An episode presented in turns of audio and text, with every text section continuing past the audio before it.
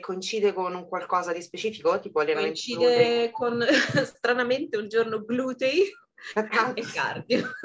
Bravo, non li alleno mai, e cardio. E okay. quelle... A quanto sei come, come, media di carbo?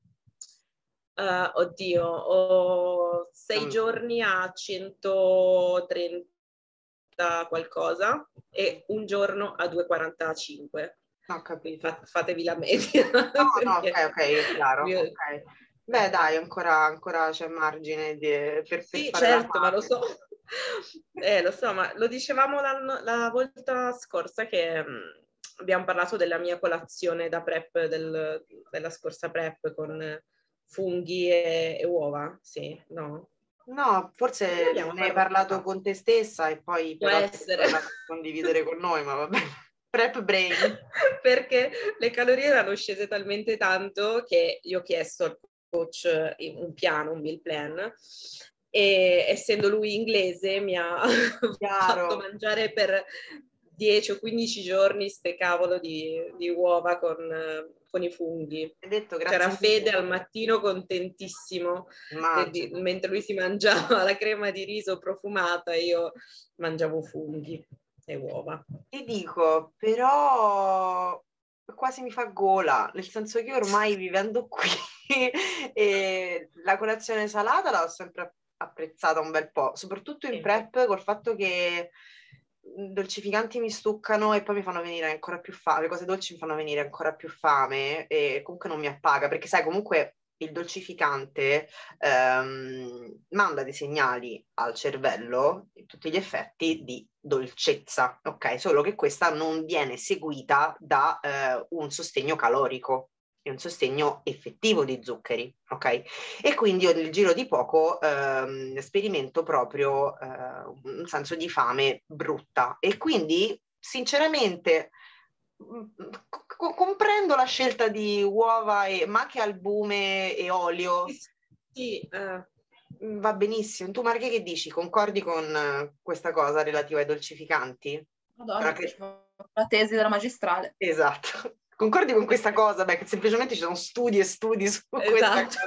Noi qua, ragazzi, okay. faccio una piccola premessa, ehm, questo, questo, questo podcast delicatissime è una chiacchierata in cui diamo spunti, in cui ehm, sicuramente potremmo approfondire ogni singolo argomento, però, però, non è la natura di questo podcast.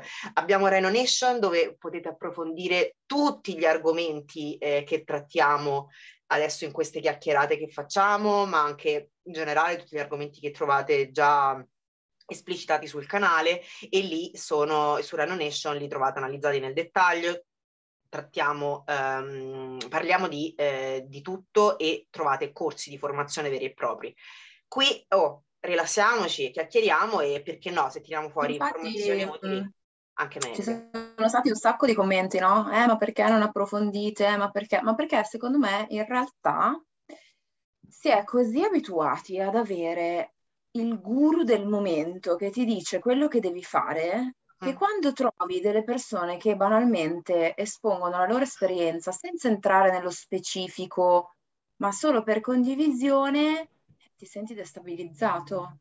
E da questa roba, in realtà, se ci si pensa, è un, è un po' drammatica, cioè perché sem- ci sentiamo costantemente costretti, ma poi siamo costantemente alla ricerca di istruzioni da seguire e tecnicismi e um, linguaggio forbito e un qualcosa che deve essere così, quindi io te la servo bella pronta, quindi se parlo di un argomento mi metto lì, per carità è un tipo di eh, divulgazione, un tipo di informazione.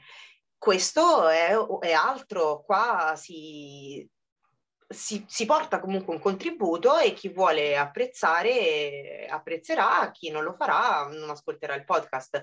E, ehm, noi abbiamo colto una, un vuoto, non, non c'era questo genere di um, contenuto né su YouTube né altrove, né su Spotify. E chiaramente stiamo nel settore eh, non soltanto del fitness, ma in generale nel, nel settore del benessere, perché abbiamo Marghe qua che è nutrizionista, mental coach, e non è mh, scritto da nessuna parte che siamo costrette a, eh, ripetere la nostra tesi di laurea o eh, insomma parlare di questo ogni volta che facciamo un podcast. Si chiacchiera e ci si diverte. Quindi ben venga informazioni anche sul quotidiano di Fra che eh, ci stava condividendo che adesso la sua colazione è più gustosa. Quindi niente più uova con i funghi. Non lo so, magari fra un paio di settimane è possibile che rispuntino, vedremo. Ti dico, in, in, questo momento um, che appunto ne sentivo le, la necessità, mi sono fatta una caraffona di um, caffè solubile con un po' di latte di soia senza zuccheri, ghiaccio e ci ho messo il dolcificante perché sentivo il bisogno di avere qualcosa che mi sosteneva. Però in realtà mh, non avrei problemi e non ho problemi a mangiare tipo salmone a colazione senza problemi o corn o legumi, cioè a posto. No, ma quello anch'io, sì. però se non, ho, non chiudo con un dolce ah, non, ho mangiato, ma sì, eh, però anche la colazione, cioè capisci, cioè ti posso mangiare anche la pizza a colazione, va benissimo, sì. tutto quello che vuoi. Lo sai, Fra, ma... eh, adesso a cosa mi prende a me da questi ultimi 5-6 giorni? Che invece Vai. del dolcificante ho voglia di grasso, di grassi. Quindi, per esempio, che cazzarola deridite? Per esempio, mi faccio il porridge, cioè a cena Per come l'hai detto, ho voglia di grassi. per esempio, se mi mangio il porridge del prenanna, che è una bella botta, perché è pieno di connessione internet, non è stabile, mi sentite? Sì. Um, con avena, crema di riso, ci metto dentro, non ci metto il dolcificante, ci metto il burro, il burro ghee. Mi dà, a parte che come aggiungi un po' di grasso, qualcosa di eh, ovviamente glucidico, qualsiasi fonte, eh, qualsiasi cereale, tu ci metti il grasso, è chiaro che combo carboidrati e grassi insieme migliora il sapore. Eh, però nel caso di questa, di questo, non si, no, è trio perché ci sta l'avena, eh, la, la, crema di riso e il burro ghee, mi dà proprio l'idea di un qualcosa di completo che mi soddisfa tantissimo e ci aggiungo il sale. Quindi dici, ma no, schifezza, invece no, pazzesco, mi piace un sacco. E detto ciò, insomma, siamo simili perché anche io eh, prediligo rimanere piuttosto stabile, non fare troppi giochi on-off, eh, però in questo momento non ho refeed, e ho introdotto mm. una differenza più sostanziale tra gli on e gli off proprio da, da questa settimana, da oggi, che off, mm-hmm. eh, ho alzato i grassi, ti, vi ripeto, sentivo la necessità, abbassando i carbo, e, eh, però sono basse, le lasciate fisse e vediamo come va. Tanto ho due giorni off, mi viene da ridere chiamarli così perché non sono realmente off, visto che comunque, cioè, cazzarola, 40 minuti di scale e 20 di tappeto, si sono fatti sentire. E vabbè, detto ciò, no? Noi vogliamo dire come tutto questo impatta sull'autostima della persona. Ma di tutto, che... scusate, per rendere tutto più umano, uh, direi come tutto questo, quello che ho detto prima, cioè come tutto questo impatta in generale sullo stile di vita. E questa cosa, farla vedere, metterla in luce, potrebbe essere molto utile perché spesso, ve lo dico io da profana, no? si vedono queste super preparatrici, uh, super atlete in preparazione, si pensa che a loro tutto venga facile. Okay. Quando in realtà non è che tutto venga facile, è che ci sono a monte delle scelte e una volta che si sono fatte delle scelte si cerca di mantenersi coerenti a queste scelte. Mm-hmm. Però, per esempio, avere oggi la eh, rappresentazione del fatto che magari stare in ipocalorica eh, e a fare molto movimento fisico si possa un po' perdere il focus, comunque ci sia un affaticamento, cioè l'umanità esiste, questo lo dico per tutte le persone che magari fanno fatica a vederla, perché abbiamo veramente tantissime pagine di persone che descrivono questa roba come se fosse una lotta solo per pochi eletti, solo pochi possono sopravvivere. Anche oggi sono andata ad allenarmi per ammazzare le mie cellule adipose mm. e in confronto a me il gladiatore veramente me lo sucava. Raga, voglio dire, eh, vede, queste due ragazze, io mi tolgo, sono umane e uh, per esempio, per dire, non, non, si potrebbe mai fare un lavoro dove si deve usare al 100% tutto il giorno il proprio cervello combinandolo con un'ipocalorica così stretta o se lo faceste sare- sarebbe veramente difficile. Si tratta anche di settorializzare. Hai detto tantissimo già così. Eh, direi di stare su questo tema, se siete d'accordo tutte e tre. Allora, mi introduco subito su quest'ultimo punto qui. Infatti, um, tutto il lavoro mentale, sia io ma anche Ludo, lo fa tuttora, quando è in prep ancora di più, lo sbrighiamo nel momento della giornata in cui ci sentiamo più lucidi, più lucidi in assoluto. E per me, e anche per lui, è il mattino. Mm, insomma, c'era una volta eh, l'orto simpatico. Io al mattino sono una scheggia, quindi che siano le quattro e mezza del mattino, sono pronta, affronto la giornata, ho quelle ore eh, buone, eh, grazie alle quali riesco a sbrigare tantissime faccende, ma è lì che ah, mi devo forzare a volte perché magari non ho voglia, perché do, vorrei dare priorità ad altro, ehm, che magari è più piacevole, però ehm, negli anni ho appreso che nella to-do list delle cose da fare, le cose che ti stanno più sul cazzo di togliertele subito. te, prima te le levi e meglio è, perché se vai a procrastinare poi te le ritrovi a fine giornata quando sei stanca, un po' come all'università, quando hai i tuoi esami da dare, più difficili dici, vabbè, vabbè, però questo, questo, poi, me lo, me lo, me lo, questo poi lo faccio, poi ti arrivi che devi, devi laurearti, dici, porca puttana, ho tutti gli esami da 12 crediti, maledizione, e sono difficilissimi perché non l'ho fatto prima. Quindi, insomma, in sostanza, sfrutto ehm, le prime ore ehm, che sono praticamente da che mi sveglio a il pre-workout. Io lì concentro tutto il mio lavoro ehm, dove veramente devo stare tanto concentrata, lavoro sugli atleti, ehm, sul coaching in generale. Ehm, le call o comunque attività come fare reel, eh, pensare ai social, eh, rispondere alle mail più, più blande, eh, eccetera, le faccio nella seconda parte della giornata.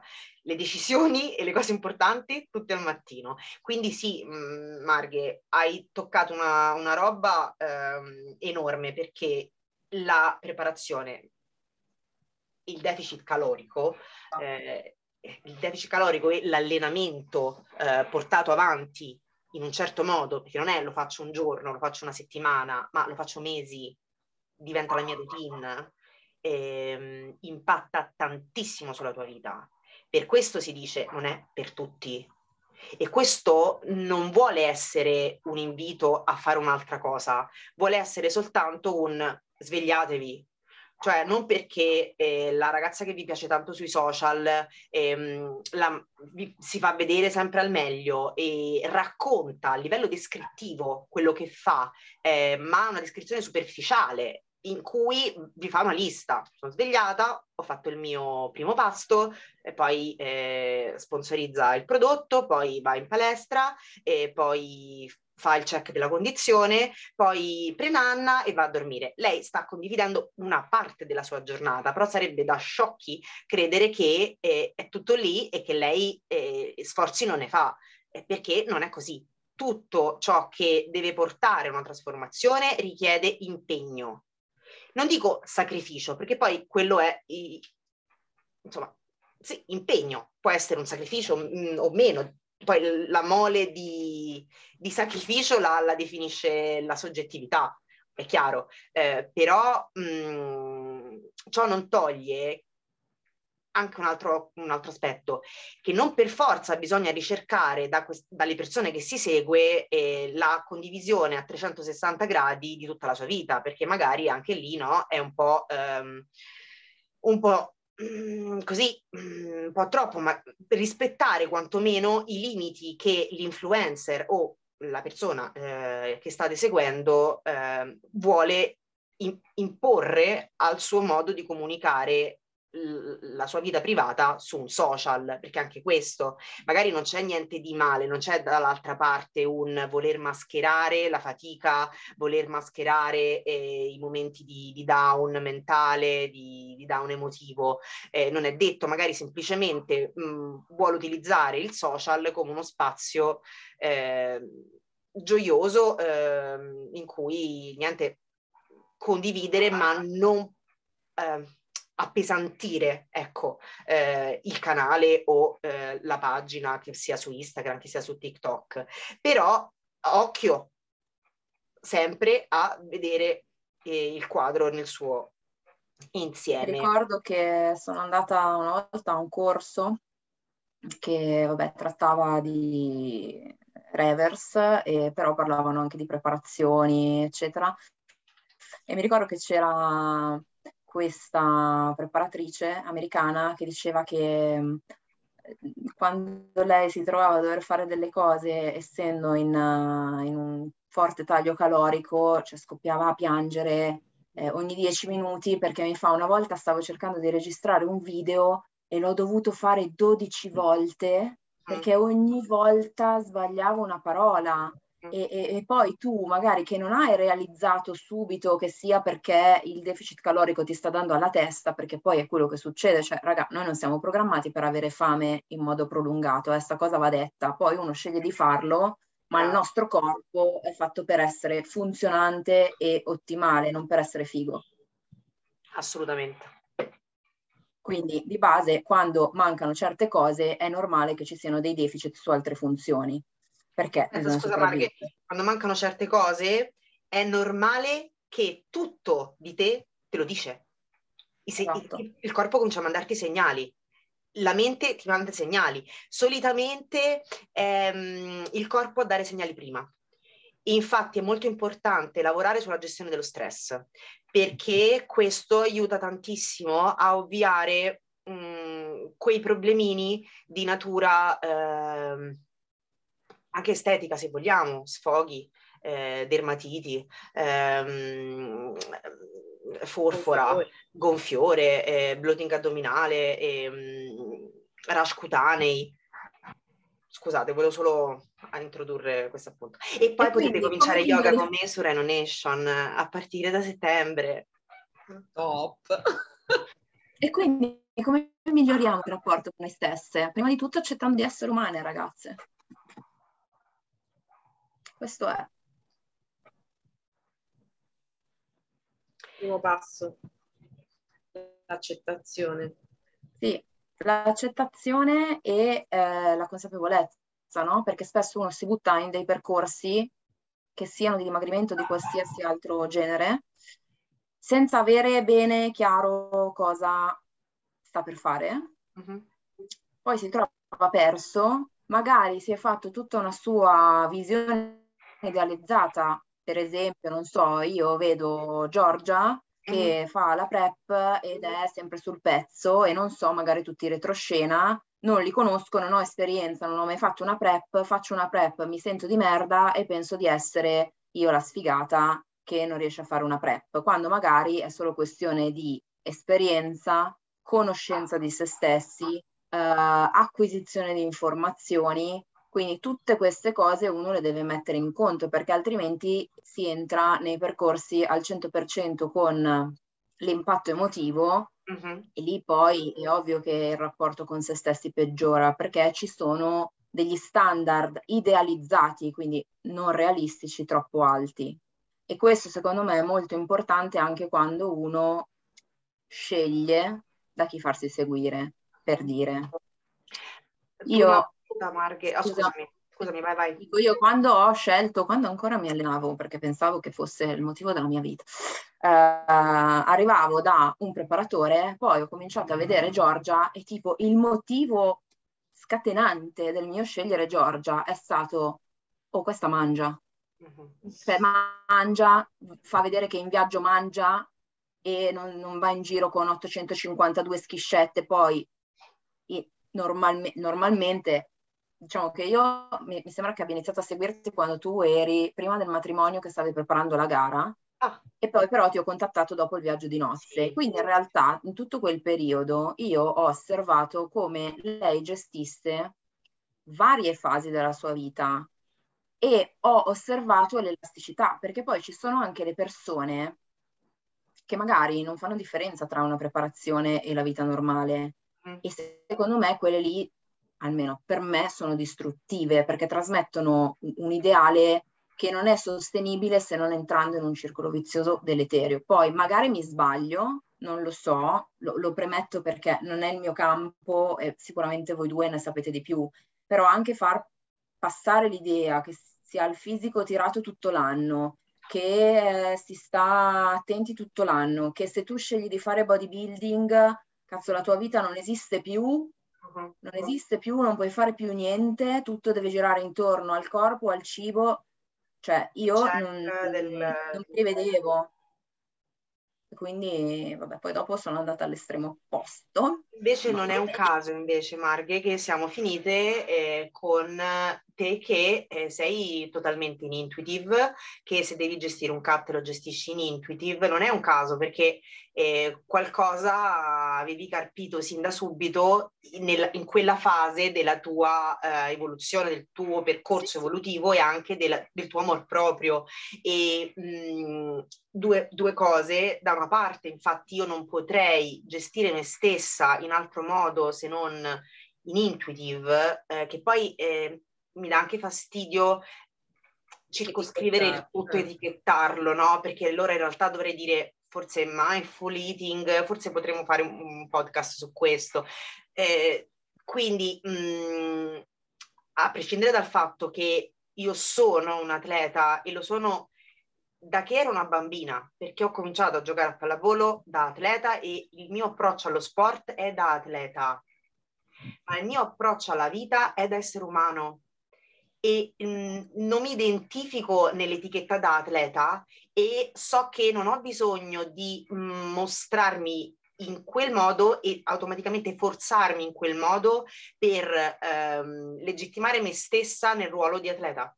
Ognuno eh, trovasse il suo eh, e però facesse un lavoro eh, davvero di ascolto e introspezione, perché è l'unica cosa che può salvare, come diceva Marghe, dal fare paragoni con quella tipa che ti ispira tanto quel, quell'atleta che ti piace tantissimo.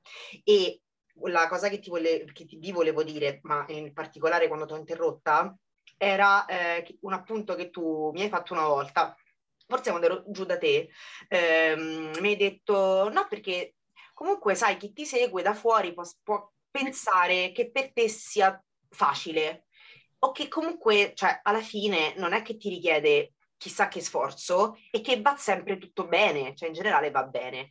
Allora, da una parte ho pensato, no, allora quando io guardo gli altri effettivamente mi trovo a skippare le parti in cui magari c'è ogni giorno un dramma o un lamento. Io poi non sono una persona lamentosa, specialmente in questo genere di cose. Sono stanca perché sono stanca, grazie, cioè, sono stanca, è normale, ho momenti di stanchezza come tutti, io sono stanca per questo motivo, magari una mamma è stanca perché il bambino non, non, ha, non le ha fatto chiudere occhio tutta la notte, un lavoratore che, che, ne so, in fabbrica è stanco perché ognuno è stanco per i suoi motivi, ok? Quindi non mi sento eh, di dire tutti i giorni questa cosa e, e, e spiegare quanta fatica eh, fisica, no? Eh, però l'altro giorno proprio ascoltavo le storie di Giulia Magrin, che tra l'altro è una delicatissima, ieri abbiamo fatto una puntata insieme, abbiamo parlato di preparazione. La troveranno forse già sul canale eh, quando quando staranno ascoltando questo podcast qui. E, e, e, lei in queste storie rispondeva a una critica in cui le veniva detto, eh vabbè ma è facile per te, tanto che fai, cioè la tua vita t'alleni e devi preparare i pasti. Ora, posto che è una lavoratrice e quindi non è che fa solo questo, ma eh, fare l'atleta è faticosissimo. Infatti, gli atleti, gli atleti veri, gli atleti che eh, prendono un sacco di soldi dal loro essere atleti, ok? Perché noi lavoriamo, cioè non è, eh, fra non so te, ma a te ti pagano per essere no. atleta? No, anzi i soldi no. di solito escono dal portafogli e basta. Solamente loro vanno proprio a fare i ritiri, cioè loro eh, hanno la loro giornata eh, impostata in modo tale che possono fare i loro riposini, si allenano tutto il tempo necessario, non è che dicono cazzo, ho la call e non posso fare mobility adesso, no, loro si prendono cura, vanno dal fisio, fanno tutto quello che devono fare, perché il loro lavoro è essere atleti. Quindi è un lavoro, non è un te tanto che fai. È anche questo aspetto, no? Che chi non è nel settore o... Um, questa cosa non riguarda soltanto chi gareggia, eh? riguarda tutti coloro che eh, hanno introdotto l'allenamento e, e, comunque vivono l'alimentazione, l'allenamento con disciplina, ok? Purtroppo, spesso e volentieri, le persone che, che invece ci, insomma, circondano tendono a sabotare, magari involontariamente, però andando a minimizzare l'importanza che hanno questi, questi aspetti per quella persona, andando appunto a banalizzare della serie. Vabbè, tanto tu ti prendi cura di te, no? T'alleni. Fa... Ho capito, ma è, è, richiede impegno. Richiede impegno. Ma per questo è necessario che una persona che decide di fare un percorso del genere sia mentalmente preparata. Cioè, perché? Infatti per dire i grandi atleti ce l'hanno il mental coach. Certo. Però il punto è che um, uno non può neanche aspettarsi che siccome lui fa una scelta, tutto il mondo inizia a collaborare con lui per renderla migliore. Cioè ci sarebbe, sarebbe un mondo meraviglioso, ok? Ma non è così, non è così nel campo atletico, non è così in nessun campo della vita. Cioè di base tu devi partire dal presupposto che ti devi fare il culo, mm.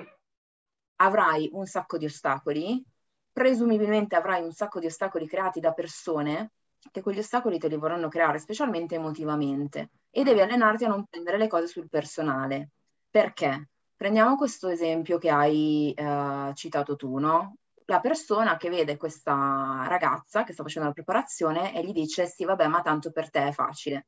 Se questa ragazza se la prende o si sente di doversi giustificare, eh, sta facendo il gioco dell'altro, cioè di base noi ci rapportiamo con le persone in modo molto egocentrico, pensando che veramente le altre persone abbiano a che fare con noi.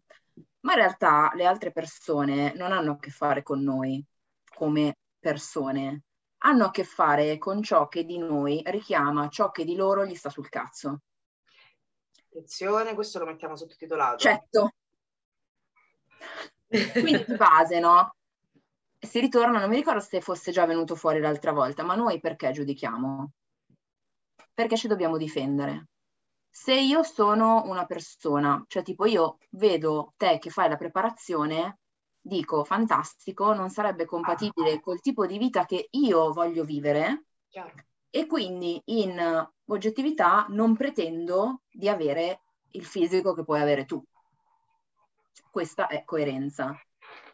Poi dico, sì, ma anche se io avessi tempo e risorse infinite, non me ne fregherebbe niente di fare quella roba lì, perché non mi darebbe soddisfazione. Uh-huh.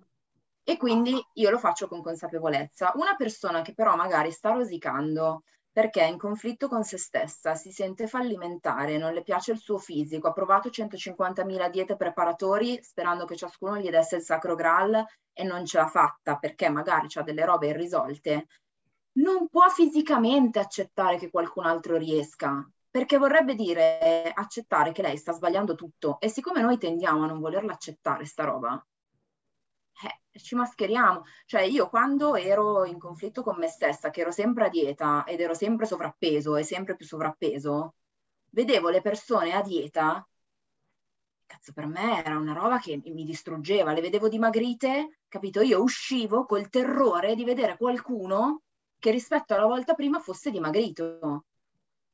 E quindi, capito, poi iniziavo ad indagare, ma, cosa hai uh-huh. fatto? Ma, Ho un esempio ma da... sei sicura che quella dieta vada bene? Questa cosa mi sta succedendo proprio in questi ultimi mesi ehm, con un'amica di qui ehm, che proprio non ce la fa eh, lei non ce la fa, ogni volta che mi incontro, mi vede, eh, io percepisco proprio il panico eh, che divampa dentro di lei e che lei tira fuori con lo sguardo. Mi vede e con il tono di voce mi dice, eh, ma sei dimagrita ancora? Cioè, ma, ma fisicamente stai ancora meglio di prima? E dico, ok, qui eh, stai bene, tutto a posto. Perché? Perché lei sta facendo la stessa cosa, eh, ma il suo percorso non sta andando come lei, eh, come lei spera. E ragazzi, può succedere, però non, se qualcuno intorno a voi eh, sta rispondendo diversamente, sta facendo altre cose, tutto, è la vita dell'altro, concentrarsi sempre sulla propria e, e, soprattutto non pensare che i successi altrui vadano in qualche modo, i successi ma che gli insuccessi non apportano, non tolgono niente alla vita dell'altro. Esatto. Mai. Comunque di base spesso si ha bisogno, no? Ma questa cosa, vabbè, adesso siamo incentrate sulla, sulla preparazione, faccio un altro paragone per renderlo andiamo, ragazzi, questo tema va più umano, no? Cioè in modo che magari anche altre persone riescano a fare dei parallelismi. Uh, prendiamo uh, le madri. Ok? Allora, di base inizia ad avere una certa età e eh, se sei una che magari non ne ha per le palle di fare un figlio e magari sta pensando alla carriera e magari non c'ha neanche un compagno perché sta bene così o perché sta bene così o perché vuole darla via come non fosse sua, scelte, ti trovi costantemente qualcosa. Eh vabbè sì, però cioè, non ti senti che stai perdendo ma non ti sembra di perdere tempo? Eh, però adesso devi metterla la testa a posto, eh.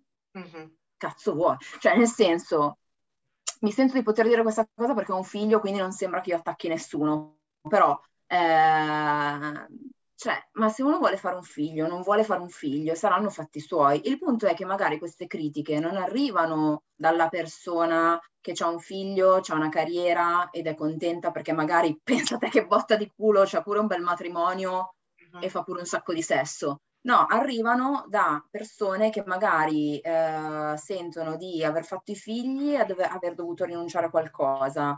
Eh, magari hanno un marito che non le calcola di pezza e eh, non si ricordano più neanche di avere una vagina, scusate, ma tanto ormai che, sì, che io sia una fascia da culo, l'abbiamo capito. E quindi è ovvio che per loro accettare che tu faccia una cosa completamente diversa da loro vuol dire accettare che magari sono infelici ne, e quindi smontare quel quadro di felicità che si sono fatte. Non è per tutti così, ma spesso per molte persone è così e non si fa con cattiveria perché questi sono meccanismi che non sono razionali. Cioè se fosse razionale uno non lo farebbe, si risolverebbe i suoi problemi e cercherebbe la propria felicità. Quando io dico cercate di avere a che fare con persone felici, non è perché voglia discriminare, ma le persone felici sono tendenzialmente persone che sono molto impegnate ad agire e hanno poco tempo per fare del male agli altri, per criticare, per puntare il dito, perché sono nella loro vita. Okay. E spesso e volentieri questo viene felici. etichettato come egoismo. Eh, tu sei un egoista, ma ragazzi, alimentare e impegnarsi nella vita per realizzare chi si è davvero non significa realizzare il proprio ego o restare a livello egoico di se stessi. Significa tirar fuori ehm, il proprio io, la propria essenza e ci vuole avere coraggio. un po' di coraggio. il daimon, no? Cos'è che ti fa sentire vivo? Cos'è che ti fa sentire ehm, che hai che ne hai voglia sempre di più, che ti, che ti, che ti appaghi da ciò che stai facendo, da, da, ciò che sei, da ciò che di te riesci a, a, osservare quando guardi la tua giornata, no? Non pensi soltanto alle cose che hai fatto, pensi a come ti sei sentito. E cazzarola, se ti sei sentito bene, avrai tutto l'interesse a continuare a sentirti in questo modo. E occhio, perché questa cosa che tu hai detto è estremamente connessa al dimagrimento. Le persone che vogliono dimagrire e che vogliono tornare, magari tutti fissi, io voglio tornare a 50 kg, perché? Eh, perché così stavo bene. Occhio perché voi vedete la foto, ma quello che state andando a ricercare non è quell'aspetto fisico, è come vi sentivate per il fatto di aver fatto tutte le azioni che vi avevano portato a quell'aspetto fisico. E magari, se ci ripensate adesso, dite, ma io lì non ci stavo neanche pensando. Ed è il motivo per il quale ehm, vorrei fare un podcast o comunque portare avanti il concetto di dimagrire in intuitive eating. Perché Lo sto facendo questo? io. A posto. Perché dico questo? Vabbè, eh, condividiamo. Per testare, no, no, per testare. Ah, ok. Perché dico questo? Perché eh, realmente um, tu, se ripenso a tutte, agli anni passati e tutte le volte in cui um, ho deciso di perdere peso, di dimagrire e, e sono effettivamente riuscita a farlo, è sempre, sempre stato in intuitive. Tutte le volte che il mio cervello, il mio ego, per andare a toppare qualche, qualche mancanza, mi diceva no, no, ma adesso hai bisogno del piano preciso. Oh, no, aspetta, allora prova questo approccio qui. Aspetta, no, avevi tanto voglia di provare il, so, il digiuno intermittente. No, avevi tanto voglia di... No, fai, fai questo, adesso prova. Niente, ragazzi, con me proprio non funziona. E infatti la riconferma, mi seguo da sola, non riesco a capirci manco coach. Cioè, no, non funziona. Cioè, io devo stare da sola, rilassata e vivere la mia vita. Ecco fatto che sono me stessa e la me stessa quindi che dimagrisce si, si, rende conto che dimagrisce nel momento stesso in cui è nel dimagrimento. Cioè io, io divento il dimagrimento, ok? E questo avviene... Oddio, questa è bellissima, posso tipo scriverla sul muro? Io, diventa il tuo dimagrimento. Diventa il tuo dimagrimento. Ha senso quello che sto dicendo? Sì, sì, io... molto, sei, sei, molto entrata in uno dei tuoi loop trascendentali che poi esatto. magari ci mettiamo i sottotitoli. Okay. Però diciamo che se uno ti conosce sì ha senso soprattutto se uno conosce le tue esperienze. Io che ti ho vista in questi anni, in questi anni riconosco perfettamente ciò che stai dicendo. E appunto, diciamo, il, se volessimo trarre un concetto più pragmatico e meno astratto, quello che potrei dire è che spesso uh, si pensa che avere, cioè si mette la propria vita in stand-by, mm-hmm. si dice quando sarò dimagrita finalmente sarò felice. Questo è bellissimo. E non si capisce che in realtà è che quando sarai felice, quando riuscirai a essere felice, quando riuscirai a essere soddisfatta, quando ti piacerà quello che stai facendo, allora lì inizierai a dimagrire e forse se avrai la costanza di continuare, e la costanza è il coraggio, eh, di continuare a farlo a modo tuo, allora forse un giorno avrai anche il fisico che vorrai. Una, un, altro, un, altro, esempio è relativo a uh, chi ti sta intorno, no? E, um, un'altra categoria di persone rispetto a quella che abbiamo citato poco fa è quella che ogni qualvolta uh, tu condividi un successo ma non soltanto direttamente, anche indirettamente, appunto, ti vedono felice, no? Eh, automaticamente eh, entra in gioco lo spirito di emulazione e quindi bypassano totalmente il ehm, come stai, eh, dimmi qualcosa della tua giornata, ehm, condividi qualcosa di tuo, mi fa piacere ascoltarlo, a eh, lo sai che io adesso inizio a fare questa cosa? Che è la vostra stessa cosa. E tu stai là e dici, vabbè, bene, sono contento per te.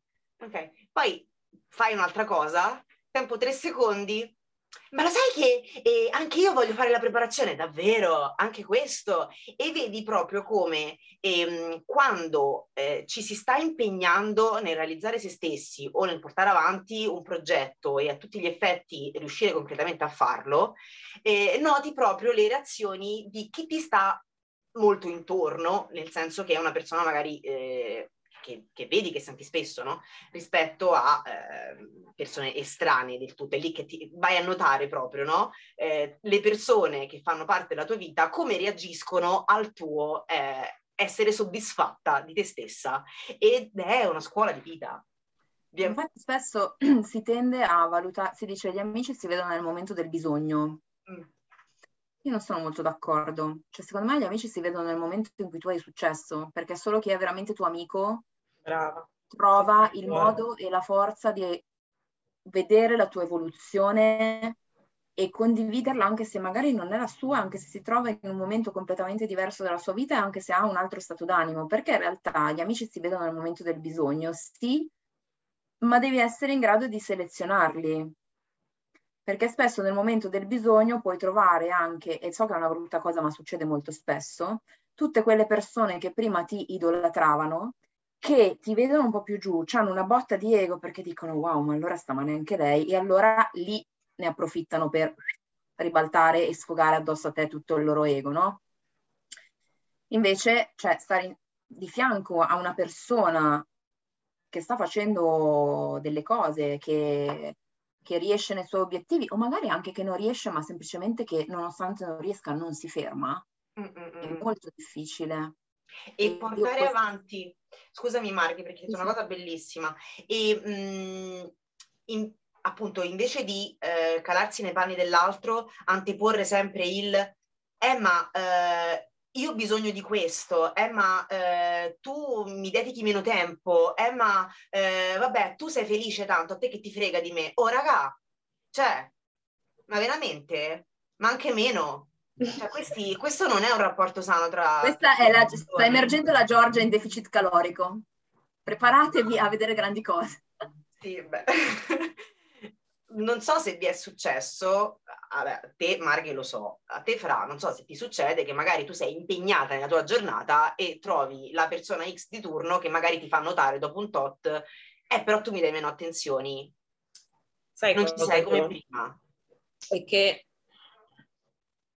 io credo, cioè è un po' brutto da dire, però ho veramente pochissime persone amiche e quindi quel problema lì l'ho proprio eliminato dalla mia vita, cioè le poche persone che, che, che ho attorno a me, che sento, che ho voglia di vedere, che, che ho voglia di, di, gio- di, gioire per le loro gioie, eccetera, sono veramente poche e loro sono così, cioè sono assolutamente così con me, quindi fortunatamente mi succede su Instagram, ma non sono amiche, cioè quelle persone che, che mi scrivono, che, cioè, eh, anche persone che magari mi scrivono spesso, eccetera, non, cioè, non, non c'è un rapporto, quindi non, non, si può, non si può fare, però veramente forse su una mano le conto, cioè il resto è certo. andato negli, negli ultimi anni e va bene, cioè sono aperta a nuove cose, ma quello che è andato è andato. E, ma proprio sono, io sono, forse sono un po', un po esagerata no, in questo, però... entrambe noi tre siamo un po' sociopatiche eh. alla fine, ma vabbè. Eh, che poi non siamo sociopatiche, io mi definisco, vabbè no, io un po' sono sociopatica, sì. Eh, però diciamo che noi siamo programmati per ricercare l'approvazione degli altri ok? Noi ma non siamo umano. programmati, noi genere umano, ma non siamo programmati per ricevere così tanta approvazione, tipo dai social o tipo da una roba Tipo una volta uno si trasferiva all'estero, tu lo sentivi per lettera e non cagava più il cazzo. Capito, adesso... infatti, scusate, eh, invece adesso è diverso, cioè si, veniamo bombardati, cioè diventare selettivi è un meccanismo di sopravvivenza, raga tu devi veramente valutare le persone a cui dare importanza e la cui opinione di te ha importanza. Che ne pensate della frase? Sei ehm, come, o comunque diventi come le cinque persone che ti sono più vicine. È vero. Giorno, che frequenti di più, che senti di più, cazzarola quanto è vero. Mm, poi sì. possono essere 3, 5, 10, però dicono, eh.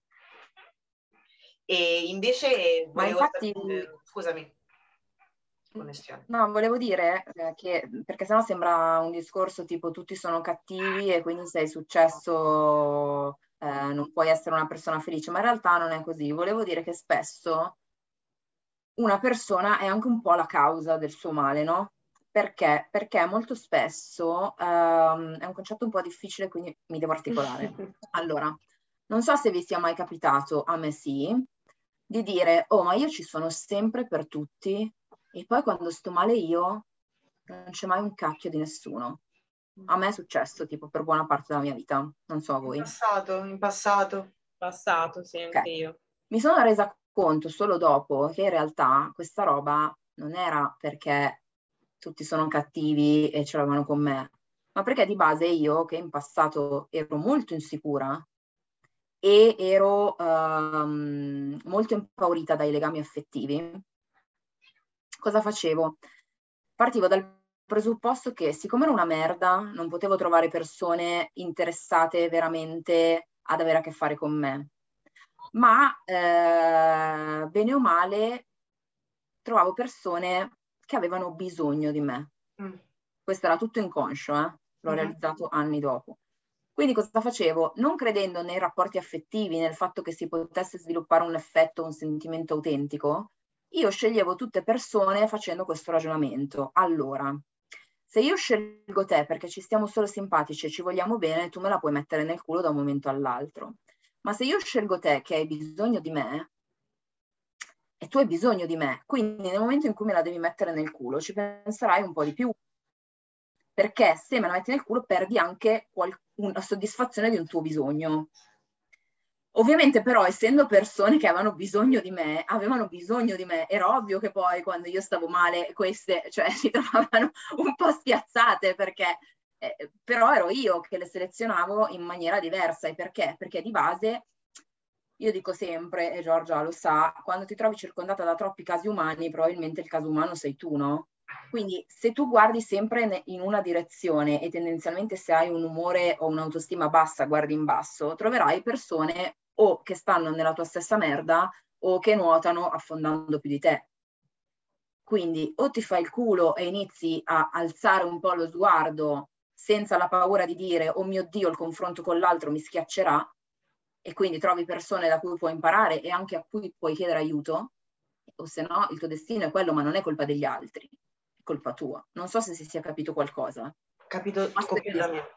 Sì, compl- capito completamente. E infatti aggiungo che eh, esperienza personale, adesso, proprio negli ultimi mesi della mia vita, forse ultimo anno, Marghe che dice, poi mi riferisco a lei perché comunque sa tutto, ehm, tendo proprio a mal tollerare ehm, chi ce la mette tutta per alimentare una subpersonalità depressiva che, che vuole eh, a tutti i costi affossarlo ogni giorno, come se fosse, eh, oh maledizione, a me è toccata questa cosa, no? E quindi è un lamento continuo eh, per ogni singola cosa. Per cui mh, mm, non è che non ci sia empatia, posso affermare di avere tanta empatia e, e comunque umanità, quindi è difficile che io non senta l'altro, specialmente se mi sta a cuore, se è un mio affetto.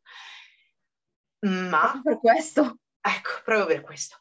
E, però c'è questo ma enorme in cui ormai non ce la faccio più, perché è, ok, ma quindi vedi questo, questo e quest'altro, vedi le opportunità, vedi altro, o è solo un lamentarsi fino a se stesso? Perché spiegami come devono essere i toni di questa conversazione, perché se è un sto in, questa, in, questa, questo livello qui, che è il livello del lamento e mi cascano i coglioni a me li faccio cascare a tutti quanti, a posto, almeno lo so, mi setto lì, non pretendo niente da te, per carità, ascolto finché ascolto, dopodiché, ok, ciao. Cioè, no, so di non poter portare alcun contributo a questa persona. Fino a tot tempo fa, invece, eh, quasi mi disperavo della serie, no, ma, no, ma devi vedere, guarda, ma ce la facciamo, ce la possiamo fare, ce la puoi fare. E adesso è, oh, tanto stiamo tutti nella merda se vogliamo stare nella merda, ci, vu- ci, vuole un grande impegno, adesso sto tirando fuori la delicatissima che è me, perché sennò sto podcast diventa troppo serio o eh, spirituale, e, ehm, su, un po' di bucio di culo. Ma infatti, secondo me, tipo, lo, lo dobbiamo, dire, dobbiamo dirla questa cosa, no? Cioè, okay. che secondo me noi sembriamo molto amiche. Ma chi io quindi, eh sì, io te. In realtà lo siamo, però, tipo, le nostre conversazioni, se qualcuno le sentisse, penserebbe che siamo eh, tipo due che si stanno sui coglioni. Perché magari, non so, tu mi telefoni, c'è una roba, io ti faccio sfogare due minuti e poi sì va bene, però adesso come ci ripigliamo? comunque la responsabilità è tua. Sì, sì, sì. È la stessa cosa dall'altra parte, no? Ovviamente. Io uguale con la mia no, Aspetta, amica. questa è una cosa figa, scusami, scusami Fra. È così da entrambe le parti, però se ci sono dei tempi di risposta eh, lunghi, come ad esempio l'altro caso, no? oppure che ne so, lei sta lavorando, non mi può rispondere, e io sto lavorando, non gli rispondo subito, poi la risenti o lei mi risente dopo, è quindi questa cosa Ah no, tranquilla, eh, stavo, stavo rompendo, come dice sempre Marghe, eh, ho tolto fuori la testa dal culo e tutto a posto, eh. era, era, solo sta cosa. No, raga, questa roba, io lo so che è molto brutta, però secondo me io non ho ancora trovato una metafora che esprima così bene questa cosa del lamentarsi, del non vedere. Fra, tu non la sai, quindi te la dico. Eh, sì. tester. Mm, vai. A volte non ti sembra che la gente viva con la testa infilata nel culo? Cioè, sì. visualizzano una persona io, io... Rota, ma da davanti o da dietro? No, è a seconda del livello di flessibilità, okay. però cioè tu ti infili la testa nel culo e vedi solo te stesso, no? Vedi solo il problema e dici, oh guarda. Sono nella merda. Qua intorno è pieno di merda. Ah, è sempre la mia. Cioè, Poi tiri fuori la testa dal culo e improvvisamente vedi che esiste anche il mondo. Quindi mi piace tantissimo questa roba qua. Sì, direi che descrive molte situazioni che, che, mi ritrovo spesso ad affrontare anche lavorativamente. Adesso non so se per voi è la stessa cosa, ma immagino proprio di sì, mm, con il coaching, con il mental coaching, insomma, quando si ha a che fare con, con persone che, che si raccontano, che si, dove si va oltre la, il semplice fitness, il semplice allenamento e dieta, e si va un pochino oltre, spesso mi succede di sentirmi così, di, di avere queste immagini che adesso grazie perché mi hai dato questa, questa immagine, quindi riuscirò, eh, esatto, riuscirò a essere più, non so, a, a tirarla un pochino più fuori, a sistemarla un pochino meglio. Però mi anche nei rapporti di superficie e circoscritti al lavoro, eh? Perché eh, tante volte da un singolo report non devono essere per forza lamentele circa il privato, situazioni che sono specifiche, eccetera, ma anche relative al percorso stesso. Eh, che la dieta così, cosa? Eh, però sai, la pancia così e colà. Eh, l'allenamento, sono stanca e di qua e di giù e di su. Eh, però come posso ottenere risultati più in fretta? Cheat, un report letto poco fa. Davvero? Eh. Smetti di rompere il cazzo di coglioni! No, vabbè, allora, eh, a me è capitato recentemente, no, di avere a che fare, no, a me capita quotidianamente di avere a che fare con queste cose perché io sono quella che poi lavora nel background, no?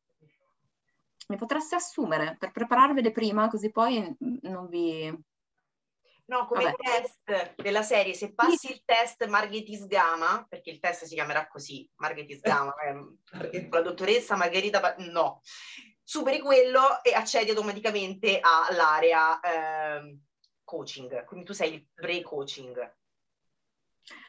Comunque di base, questo perché succede? Perché spesso eh, si segue in automatico un modello, no?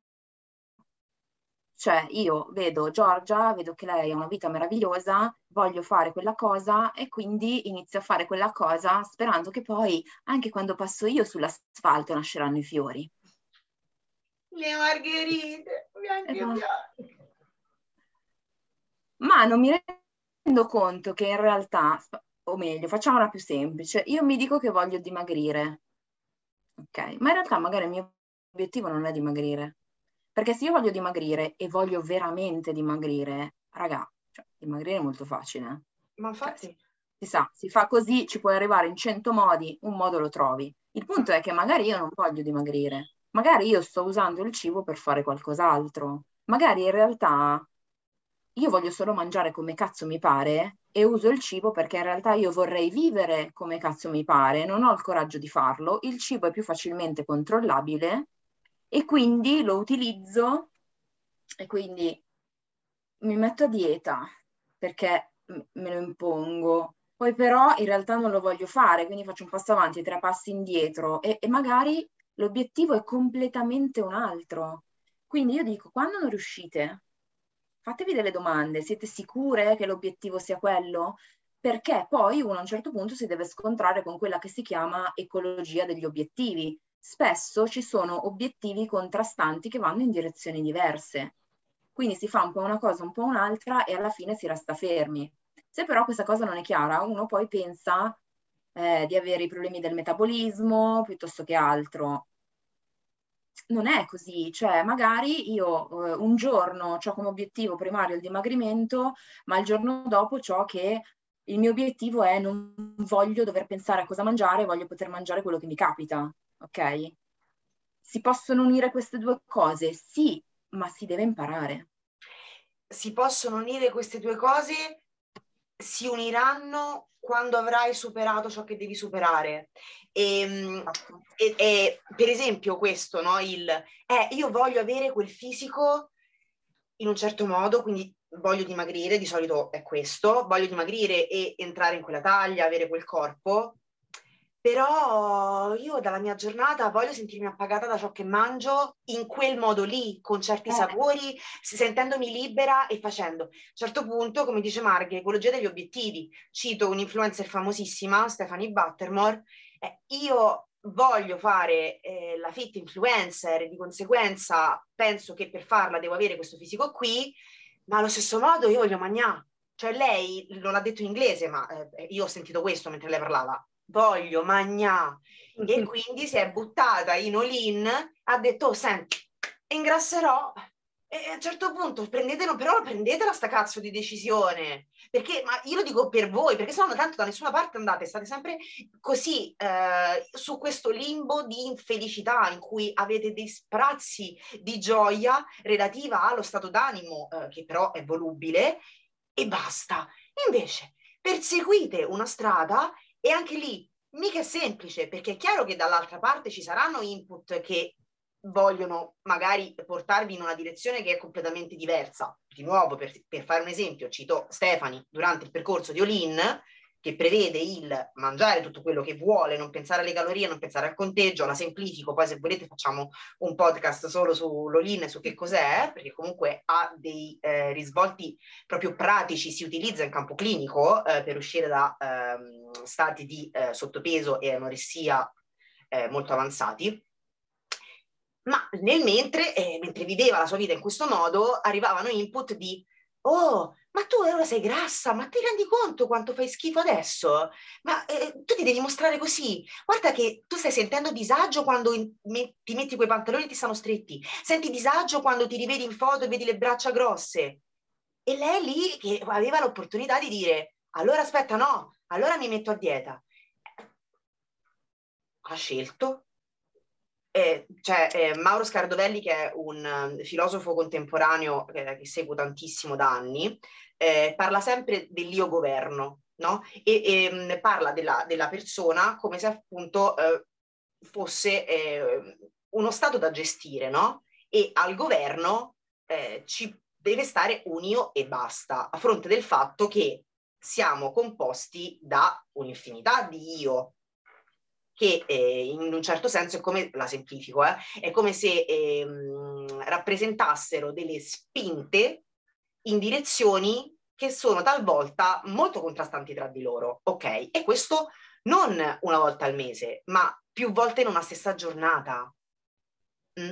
Ok, ad un certo punto ehm, qualcuno al governo ci dovrà andare, perché altrimenti, cito Marghe, ti comporti come una biglia impazzita tutta la giornata e la tua vita dove sta andando non si sa.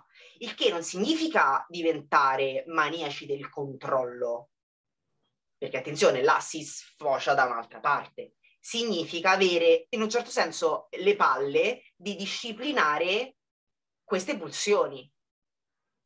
Perché in realtà le manie del controllo spesso sono soltanto un'altra forma sotto cui si manifesta un'estrema insicurezza e un estremo senso di inadeguatezza. Cioè io mi sento insicuro, penso di non essere in grado di affrontare uh, la vita, quindi ho bisogno di farmi una serie di possibilità tutte calendarizzate, tutte schedulate, tutte così, perché io so esattamente cosa devo fare, no? Però così poi divento un computer.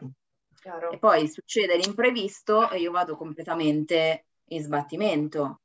Allora, o divento co- così brava, cioè divento così maniaca del controllo da fare un algoritmo di tutto quello che può succedere nella mia vita e fare migliaia di mm. caselle, o se no accetto che ho fiducia in me stessa e quindi bene o male in qualche modo farò. Magari non sarà perfetto, ma in qualche modo farò.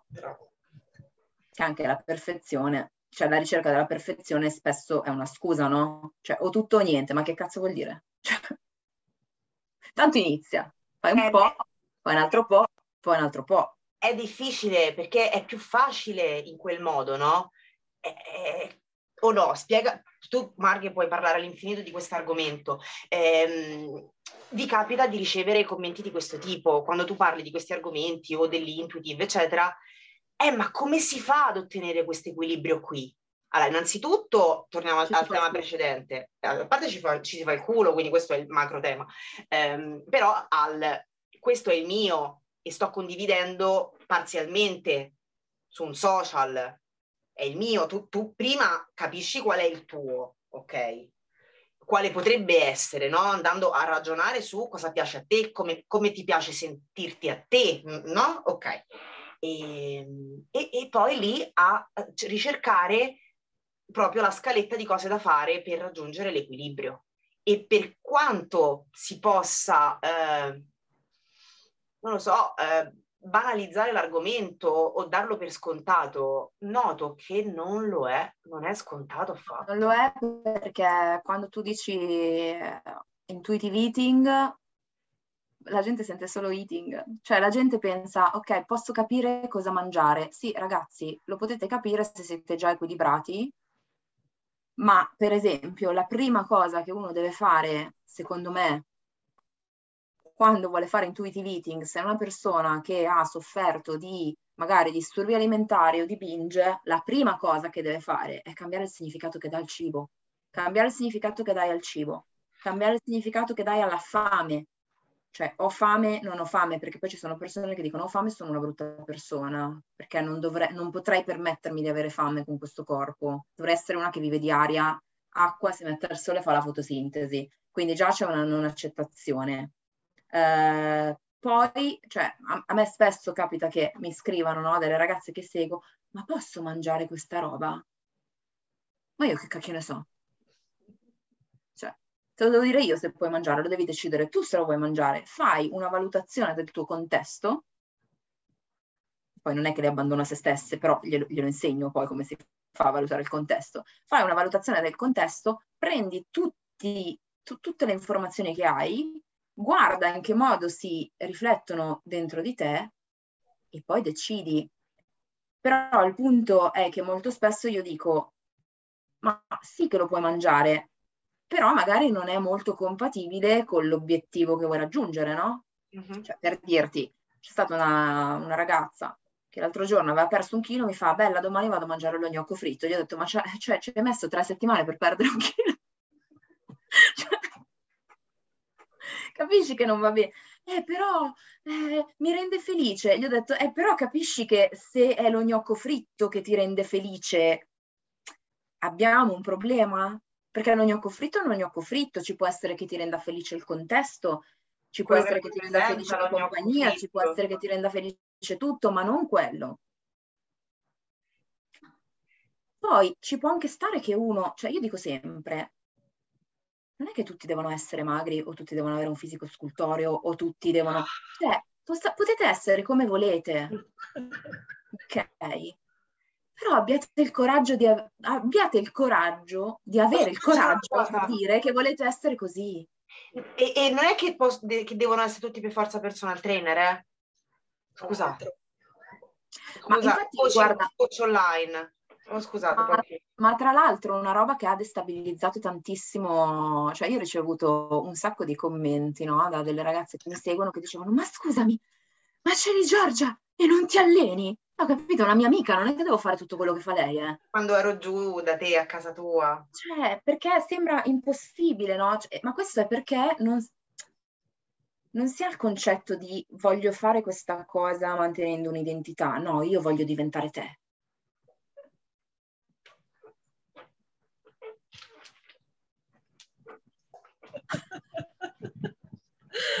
Beh, Giorgia comunque la prende sempre bene.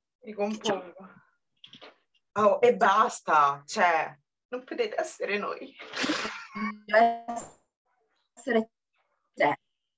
Devo fare tutto quello che stiamo fare un po' più di amicizia, fissiamo Bene. delle telefonate, perché sennò... ti lascio il mio numero.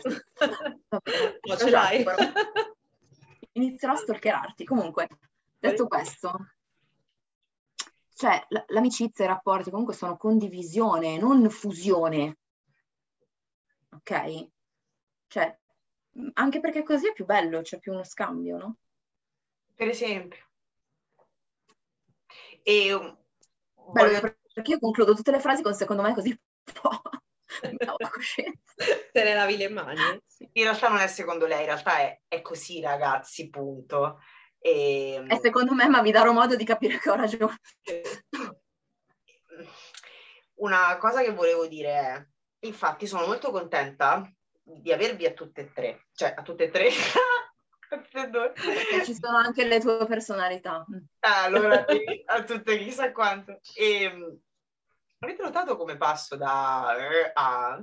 Io ho notato che mi sembri, ogni tanto mi sembri ubriaca. Sei sicura che fosse caffè? Cosa c'era nel caffè? Ma questo me lo dici da che mi conosci? Tutti me lo dicono. Ragazzi, quando ero giovane, no? Che facevo cose, tipo andavo nei locali, ballavo, facevo cose, no? La gente si calava la roba, ma si calava di, di brutto cose. A me queste cose hanno sempre fatto, non dico schifo, però proprio non, non, mi- non ero curiosa, ecco, non, non mi davano curiosità. Però non critico, eh. Calatevi quello che vi pare, nella sicurezza della vostra... Vabbè, insomma. Oddio, mi sembri quello di Love Actually che dice, ragazzi, non comprate la droga, diventate rockstar, ve la daranno gratis. Ecco. Vabbè, insomma, ognuno è libero di calarsi quello che gli pare. Però, ecco, nel mio caso specifico, no. E, eppure ero quella che impazziva più di tutti, o comunque stavo a mille più di tutti de- del circolo di, di persone che frequentavo. E, mm, ed è quindi uno, sono ubriaca di vita. È questo, quando mi piace una cosa, oh, io sono ubriaca di vita e lo manifesto. Quindi Fino alle ore 20 e 01. poi, poi crollo. Sì, quando c'è il Poi down, ubriaco, c'è il down.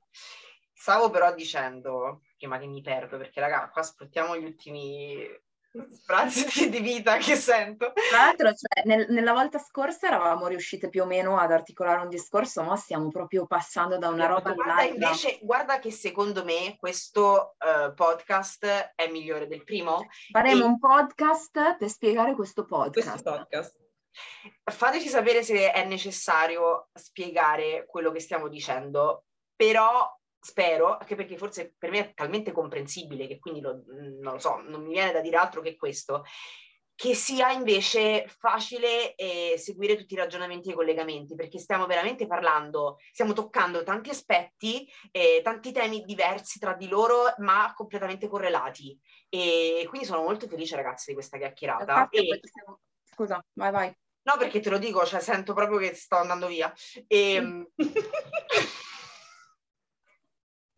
che poi torno all'esempio che ho fatto prima, di Ludo ti devo dire una cosa, Cosa? dimmi.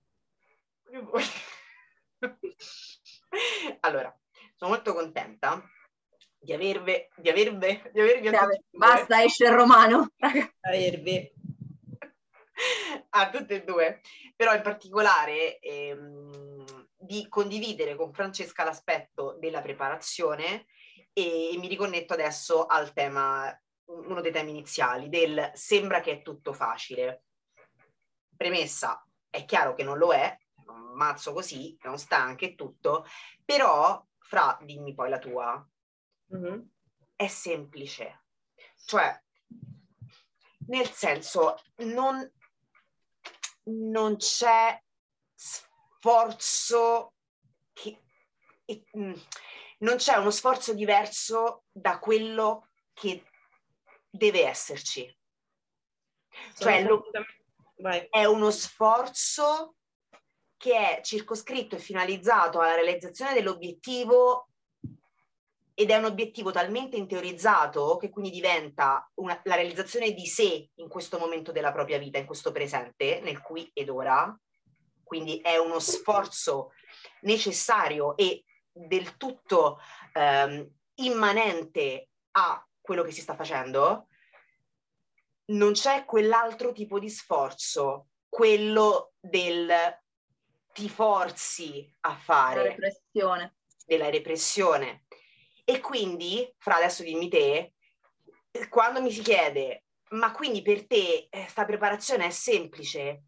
Sì, è semplice. Ogni giorno è semplice. È semplice e io lo definirei ancora di più che semplice, è naturale. Cioè, esatto. Cioè, voglio abbronzarmi, vado al sole, piglio il sole. Voglio dimagrire per arrivare su un palco tirata, faccio la dieta, faccio il mio cardio, ma non rompo i coglioni a nessuno. Cioè, so, cioè, lo fai perché sì, perché ce l'hai dentro, perché... Posso dire la parola riassuntiva? Vai. Vai, certo. Madonna, in coro addirittura. Autentica.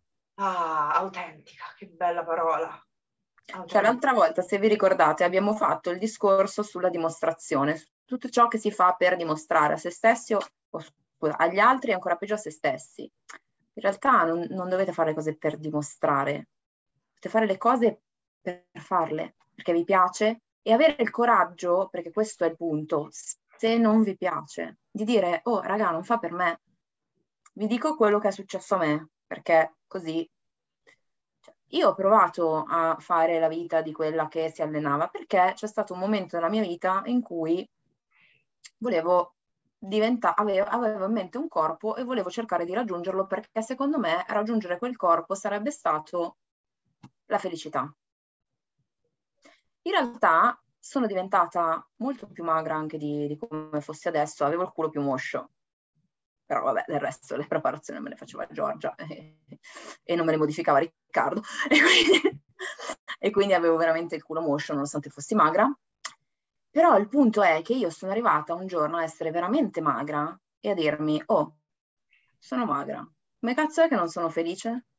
E ho capito che avere quella forma fisica per me rappresentava l'insieme di una serie di piccole azioni quotidiane che mi stavano snervando. Cioè, per fare quella roba lì, io dovevo togliere tempo a tutto quello che in realtà veramente mi dava soddisfazione. E quindi non potevo essere felice. E siccome per me le rinunce erano così ampie, perché io dovevo rinunciare a tutto quello che mi piaceva, per fare una roba che non mi piaceva, ma di cui mi sentivo prigioniera, Cazzo, quando poi io mi vedevo allo specchio e mi vedevo un buco di cellulite, cioè per me era inaccettabile. Perché se io sto andando oltre il 100% della mia percezione, il buco di cellulite io non lo accetto, vuol dire che sto sbagliando. E quel sto sbagliando non è sto sbagliando la preparazione, cioè tu ti dici che sto sbagliando la preparazione, forse ho sgarrato, forse ho mangiato 5 grammi più, ma in realtà è che tu lì, in quel momento, devi guardarti e dire, cazzo sto sbagliando tutto, ho investito su una roba e ci sto perdendo, no, no, non ci siamo, capito? Quindi poi lì eh, si fa la differenza tra l'essere tenaci e l'essere testardi, voi lo sapete e come questo può essere collegato non soltanto alla dieta, all'allenamento, a questo stile di vita, ma a scelte importanti di vita, scelte, tutte le scelte di vita. Guarda nel nostro caso, no? Eh, tu, Fra, hai fatto un percorso di studi iniziale che era completamente diverso, lavoravi in un settore che era completamente diverso. Ho lavorato. Ho lavorato. Ho lavorato. Cazzo, eh, sì, cioè, ho passato nove anni della mia vita a fare qualcosa che poi non, non, non faccio più, quindi che ero infermiera, adesso non so se l'avevamo detto la scorsa volta, però magari faccio capire cose strane. Però sì, appunto, eh, ho studiato, ho scelto di fare questa cosa e dopo poco mi sono accorta che mi faceva cagare. Però ormai c'eri dentro, ormai e non è così facile mollare un lavoro statale, insomma, vabbè, si sa. E via, mi siete bloccate? No, okay. no, no, eravamo prese dal racconto. Prese. Eravate prese. Stessa cosa. Eh, Quindi sì. La storia dell'arte, storica dell'arte, eh, no, basta. Vabbè, hai solo iniziato a scolpire corpi in modo diverso. Diciamo che il mio essere artista è qualcosa che prescinde gli studi in campo eh, artistico e storico-culturale. Quindi, cioè, dipingo, faccio cose, so, mi definisco creativa. Quadri. dipingo quadri, ma non... No, appendi quadri miei in casa mia. appendi quadri, ma anche la cucina. Mm, comunque sì. ho sempre un approccio molto creativo ecco, sulle cose che mi piacciono, per le cose che mi piacciono. E, mm, e poi dall'altra parte c'era il bagaglio eh, culturale di quel tipo lì e il lavoro da storica dell'arte. E niente, ho realizzato che non faceva per me, quindi olè, si cambia. E darsi no, l'opportunità di contraddirsi, cosa bella. Ma pensa che io ho realizzato una cosa, riprendo il discorso delle serie tv perché mi piacciono. Ah. Eh, sai che nelle serie tv c'è sempre tipo la super figa e che però magari cioè, fa solo quello, tipo è figa nella sua vita. Megan Fox. E poi eh, l'amica, che magari è sempre ca- cioè, carina, non è che sia proprio un roito, però eh, magari è tipo, non so, super nerd, super secchiona, super... Poi poverina c'è quell'attrice che fa sempre, c'è cioè un'attrice, non adesso la, mentre parli la cerco, o oh, lei fa sempre questo ruolo qui dell'amica, della protagonista, e um, un, po', un po' sfig, cioè nel senso carina, quindi non una disagiata. Una, a tutti gli effetti... Ma non, non divagare che poi non si capisce mi dimentico dove devo arrivare. Ah. Comunque stavo dicendo, io c- c'è stata una buona parte della mia vita in cui ho pensato di voler essere quella figa. Ma poi mi sono accorta, sempre ragionando in retrospettiva, che io sono sempre stata molto più attratta da quella cervellona, quella che sapeva tutto. E anche sul mangiare, ho sempre cercato di emulare i comportamenti di quella figa che stava attenta, mangiava l'insalatina, ma in realtà quello che io veramente volevo era fare come quella di fianco, che bene o male aveva un fisico che magari non era cazzo mi sbaglietta bagnata, ma comunque stava bene, ma non gliene fregava un cazzo di quello che mangiava. Cioè lei mangiava, doveva, tra tutte le robe che faceva, doveva anche mangiare. E quindi mangiava. E io ho sempre mirato quella roba lì. Quindi per me la scoperta è stata che in realtà il mio obiettivo non era avere il fisico della Madonna, no? Era fare tutto quello che volevo fare, avere il tempo di fare tutto quello che volevo fare senza dover pensare necessariamente a controllare tutti i miei pasti. Cioè io non volevo più pensare al cibo. E infatti per dire adesso sono um, in ipocalorica, probabilmente lo avverto dalle sensazioni che ho, ma non è che stia misurando, però sono tranquillissima, mentre invece c'è Riccardo, che anche lui si è messo in ipocalorica e tipo venerdì scorso sembrava una donna in preciclo. Cioè a un certo punto eravamo a un centro commerciale con lui che diceva ma io voglio questo, ma anche quello e vorrei la pizza con sopra le patatine. Io a un certo punto ho detto, oh, ma coglioni, cioè decidi quello che vuoi. Decidi, fai. Anche perché poi, Marghe, scusami, quello che tu hai detto, no? Nel momento in cui si riesce a mh, mm, capire questo, no? Quindi che sia, mi identifico con quel personaggio TV, ok, con quel personaggio di quel film, perfetto. Um, questo che cosa sta dicendo a me di me? Che probabilmente vorrei questo più di quest'altra cosa che magari sto facendo e mi sta chiedendo impegno. A quel punto, no? Ci si può domandare, e perché non posso farlo? E per me, perché per me, tipo, la, mm, il fi- raggiungere il fisico, diciamo, per me accettabile era la premessa per poi poter dire spengo quell'area, non devo più pensare a questa roba qua, e posso fare tutto il resto delle cose che mi piacciono. Però in realtà se tu puoi togliere interesse o attenzione da una cosa, non è che puoi prima dedicargli tutta la tua attenzione e poi pensare di funzionare a lampadina, mm-hmm. cioè ok adesso la spengo. Cioè devi iniziare a farlo e man mano facendo tutto il resto ti perde interesse, nel mio caso il cibo o il corpo. Ok? Poi adesso non è che io me ne sbatta, cioè comunque ho capito cosa devo fare, ho, ho, preso anche, cioè io sono laureata in alimentazione e nutrizione umana, perché ho detto fammi capire come cazzo è questa questione. Poi quando dovevo fare l'esame di Stato ho detto, raga, ma a me di prescrivere le diete non me ne frega un cazzo. Perché di base io nelle diete non ci credo, non ho mai ottenuto un risultato che fosse uno né mentale né fisico con la dieta, se non transitoriamente avere qualche taglia in meno per un limitatissimo periodo di tempo in preda all'ansia di dire, oddio, ma questi pantaloni, cioè se li compro tra due mesi mi andranno ancora bene. Cioè, non ho mai ottenuto risultati mentali, gratificazione, cose del genere, ho detto, oh, ma perché io mi devo mettere a fare una roba che non voglio fare, che non mi interessa? Cioè, ok, so come funziona, ho conosciuto questo campo, secondo me fallimentare, dare la dieta a certe persone, secondo me è come dargli la prima dose e, e poi mandarli eh, nel centro di disintossicazione, digli guarda adesso prendi questa, tra due mesi vai qua. E, quindi, cioè, però il mio ruolo, per esempio, come diciamo coach del cervello, è a volte portare le persone davanti al fatto, davanti al bivio, anzi neanche davanti al bivio, quello è un altro livello, davanti alla presa di coscienza che probabilmente non sono pronte per fare quello che vogliono.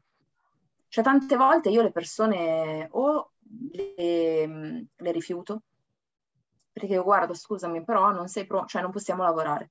Non posso, so che non può, ho capito, insomma, che non posso apportare un contributo non sei, non sei nel momento, eh, perché poi comunque magari arrivi al video in cui dici ok, questa è la realtà, questo è quello che tu ti costruisci, la realtà ti farà soffrire, sei pronto, le testi poi vedi che non sono pronte e dici guarda, non è il mio ruolo questo qua, cioè vai a fare l'aperitivo con l'amica. Eh, che anche, costa anche meno. Ehm, però a volte le guidi, a volte le porti semplicemente a rendersi conto che quello che pensavano di volere non è eh, quello che vogliono, ma veramente potrei fare mille esempi, no? E noi siamo specialisti nel prenderci per il culo la cosa che mi viene più immediata da pensare in questo momento sono le persone che dicono io non ho tempo per, non ho tempo per me perché penso agli altri, non ho energie per me perché penso agli altri, non riesco a essere felice perché metto sempre la felicità degli altri. Ragazzi, sta roba io, a te mentre io ve lo dico... In realtà tu lo stai facendo per te, non lo stai facendo per gli altri. No, no, io ve lo dico, questa è una... Mm, mm, cioè, vorrei dire nel 100% dei casi, ma darò un 2% di possibilità, la maggior parte delle volte è una stronzata. Ok? Perché spesso si pensa agli altri quando non si ha il coraggio di pensare a se stessi, perché pensare a se stessi è molto più difficile. Perché se io, se io dico che non sono felice perché metto prima la felicità degli altri, non mi devo prendere la responsabilità di non essere felice e non devo stare lì a scervellarmi per capire cos'è che mi renderebbe felice, che magari io non lo so e ci dovrei pensare e nessuno me l'ha insegnato. Non si alza il dito perché è comunicazione non verbale. Quindi, eh, questa è una cosa, ma l'altra roba su cui io discuto tantissimo è l'amore incondizionato. Eh. L'amore incondizionato. Uno dice, l'amore incondizionato esiste. Secondo me non esiste. Cos'è? Non vedo. Eh, neanch'io. Fai l'esempio di chi fa 500 figli. Ah, ok. No, nel senso, anche, ecco, per esempio, l'amore per i figli, no? Io mi sento dire, l'amore eh, per i figli c'è l'amore incondizionato. Ma Dio Cristo, la condizione che è tuo figlio. Cioè, um... eh, cioè, tuo figlio non è che prendi uno per caso e gli vuoi bene così. Ho nominato il nome di Dio in vano, vabbè. No, vabbè, dai, tranquilla. E... Ma che non ho fatto il seguito. e, e, e...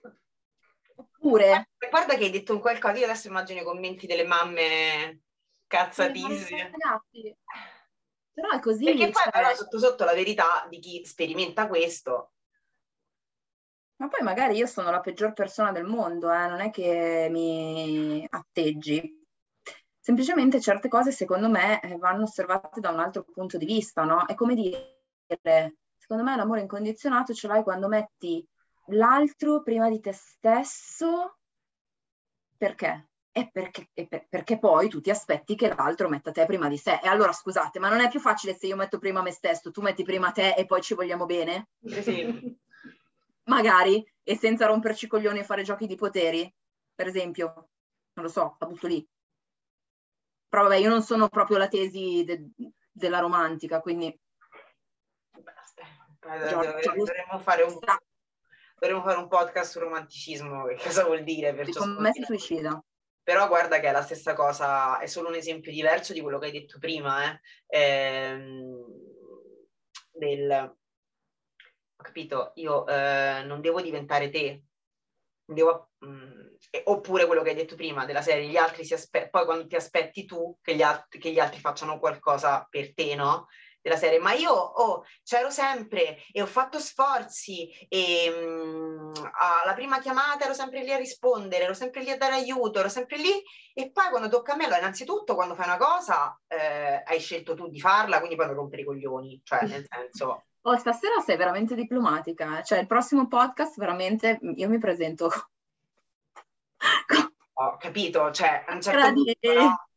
Ma perché ci sta? Cioè, è anche giusto, secondo me, che le persone vedano che ci sono delle cose che alle persone non piace fare, o che magari gli piace fare, ma che quel giorno non hanno voglia, ma si fanno lo stesso, ma non nell'allenamento, eh, in tutto, cioè nella giornata, quante cose dovete fare che magari vi, non avete voglia. Certo.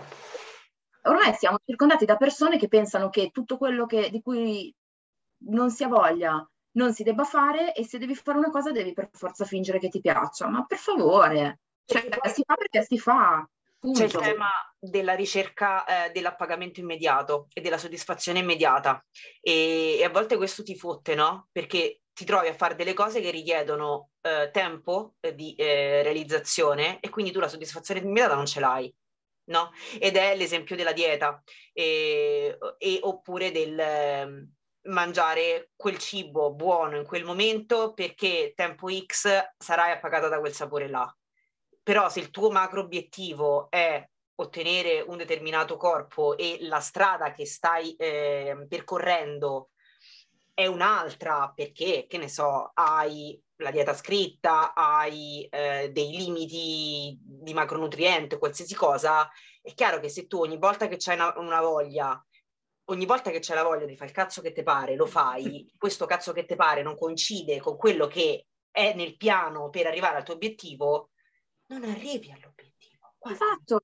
Non ci arrivi. Ma è anche giusto, secondo me, che si sappia che le persone che arrivano all'obiettivo non è che ci arrivino perché sono sempre fanno quello che gli piace. Eh. Anzi. Perché fanno anche quello che non gli piace. Perché cioè, guardate dice, un po', nella vita si hanno diritti e doveri, il dovere, quando si insegna ai bambini, no? Mamma, mamma, mamma, io voglio questo. Ho capito. Ci sono dei compiti, ognuno apporta un contributo a questa famiglia, a se stesso. Bene. Sì, comunque tu non sei una madre, non puoi capire, quindi smetti. sì, bene, certo, ovviamente. È una critica figura. Aspetto chi me lo scrive, eh. Chi me lo scrive riceverà un bel questo.